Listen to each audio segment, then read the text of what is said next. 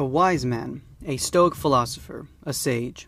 We've come a long way from the building blocks of Stoic philosophy during Roman times, and the once called lovers of wisdom has diminished from being a way of life to just an understanding of book knowledge and concepts.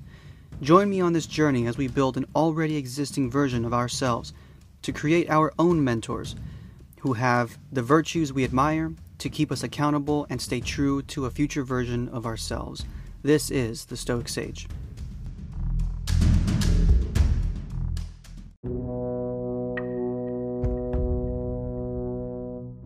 I shall show you a love potion without a drug, without an herb, without any incarnation of any sorceress. If you want to be loved, then love. Seneca.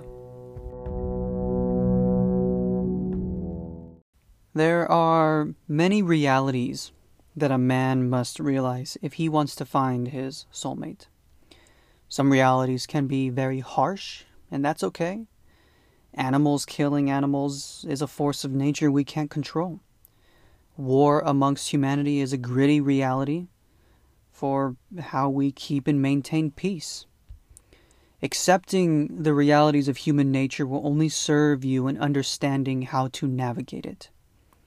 Some things I say today in today's podcast may be harsh truths, but what is logical doesn't always sound right, but it's truth. And to deny this truth is to deny reality. One of the biggest things we can't deny is our biology. And bending reality will never make your feelings true for the whole. With this preface out of the way, let's start with the details of what makes a man compatible for a woman to begin with. Men obviously have different hormones than women, the big contributor being testosterone. And how this hormone changes our mindset, it how it drops and rises is a key to how we go about finding a mate. Testosterone dictates a part of our psyche that tells us to conquer. Conquer not in a barbaric way. We are much past the times where humans were conquering the world in such barbaric ways, but conquering in other aspects. So, this term I'll mention a few times, but not in negative light. So, young men, for example, generally speaking, want to compete in the workforce forcefully Many men want to work hard, to prove themselves to their fathers, to their peers, to their bosses, to themselves. Overwhelming majority of physical labor in the world is done by men. Sometimes they blindly work themselves to achieve a goal that is higher than themselves. Some of these men could benefit from the virtue of moderation. and this is not the case for all men, but the majority. So, conquering in the workplace, Another example would be conquering over land masses, mainly for resources, which again doesn't happen at the scale that it was in the past. We're modern humans now, civilized. Let's not go too deep into analyzing individual situations in our history. I'm speaking about the innate desire brought on by our biology. So, one thing that we forget is why a man would want to conquer, though why does that test that testosterone cause us to want to conquer? Well, in the past, our ancestors were fighting for resources. But for what? For his lineage, his children, his wife, or wives. The point being is to provide so they may preside. It is our hormones that play a role in how we attract mates by utilizing our drives to conquer for resources to provide for a woman and our children. Plain and simple. this is a reality we can't change, though. No matter what society thinks or says, this is our biology. In a previous podcast, I went into details into the three fields of Stoicism, whereby Understanding the physical, materialistic world of nature will bring us to understand how we go about treating one another and then make logical choices based on ethics. Now, as a Stoic, it is courage and moderation that is required to both accept this reality and not demand any excess of it. To some, this may be a cold reality, but it's how we were brought to today. And as scientific nature would tell us, only the fittest adaptable beings of the world lived mammals, ocean life, and so on. Our society today benefited from this biology. We only exist because of this biology. With the biological standpoint out of the way, let's move to the society of today. How do we go about navigating a world where we no longer require rash decisions that ensure our ancestral survival? Well, in actuality, not much has changed, just its circumstances. We still today, we still see today that men take an effort to get high paying careers so that they can show women that they have resources to provide for a future family. This is not to say, by the way, that women aren't doing this. The things that have changed that we must adapt today are now timing.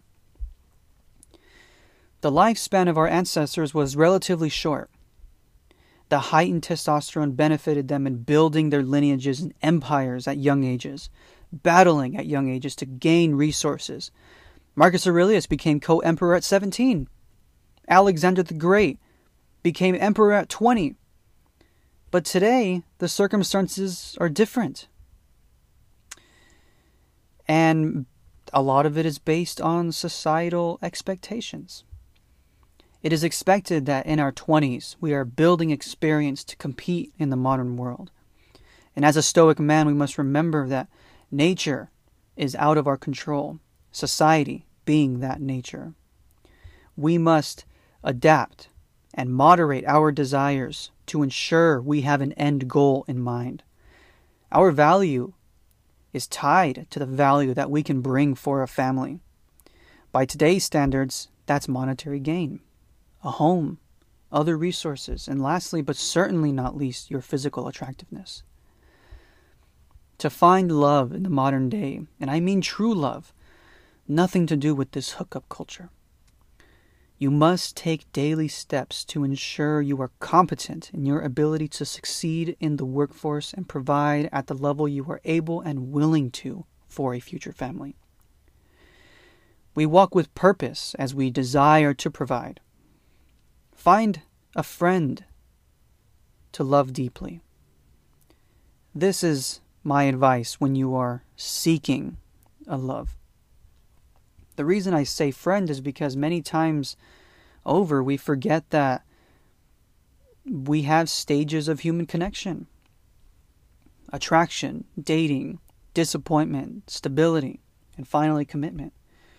These stages coincide with lust, love, and companionship. To find a true lover, don't look at someone with lust and hope they will fit this mold in, in your mind.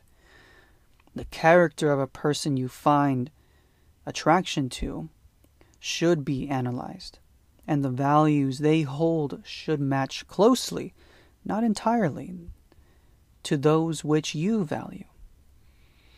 You shouldn't be searching for perfection, but it's those values that make you perfect together. Not only are you looking for someone to be attracted to and attracted to the value, but they also need to be attracted to you and what value you provide. And then again, but you have to be willing to accept the sharing and giving of your current and future resources. Now, I'm not saying that you should have to wait throughout your 20s into your 30s to find your true love. I myself have actually been with my fiance since I was 16. But you also have to show potential. The virtues and the character that you hold is something that somebody must find attractive within you. Because that potential also represents future resources. That potential also represents your willingness to go the extra mile for a family. Show off those characteristics, and I guarantee you will find someone who is accepting and willing to be and share with with you a beautiful life.